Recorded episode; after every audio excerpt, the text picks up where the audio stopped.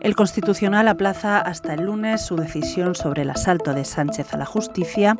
Joaquín Leguina y Paco Vázquez rechazan liderar la moción de censura de Vox contra el presidente. Y el abogado general de la Unión Europea da la razón a la FIFA y a la UEFA en el caso de la Superliga. Estas noticias protagonizan el resumen diario de actualidad de The Objective. Esto es sumario de tarde y hoy es jueves 15 de diciembre de 2022. El Tribunal Constitucional deja en suspenso su posición. Los 11 miembros que lo componen han aplazado hasta lunes su decisión sobre el recurso presentado por el PP contra las enmiendas con las que Pedro Sánchez busca acelerar la renovación del órgano encargado de velar por la constitucionalidad de las leyes. Hoy, además, en The Objective te contamos que desde que el presidente de Vox, Santiago Abascal, anunció su voluntad de presentar un candidato de consenso para una moción de censura contra Pedro Sánchez, dos nombres han resonado en las cuitas políticas y periodísticas.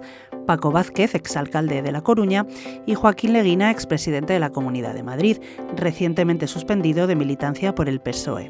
¿Acaso porque ambos han expresado con contundencia su feroz oposición a la hoja de ruta del que otrora fuese su partido? Sin embargo, descartan con igual contundencia estos rumores en conversación con este periódico, con The Objective.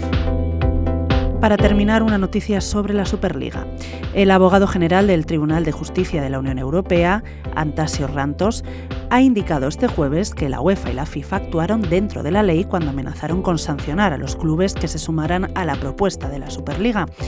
Rantos ha explicado que los clubes de la liga impulsada por Florentino Pérez pueden promover su propia competición fuera del ecosistema de la UEFA y la FIFA, pero no pueden simultáneamente continuar participando en competiciones organizadas por estos organismos sin la autorización previa de dichas federaciones. Lo dejamos con esto por hoy. Lee estas y otras muchas noticias en abierto en theobjective.com. Volvemos mañana.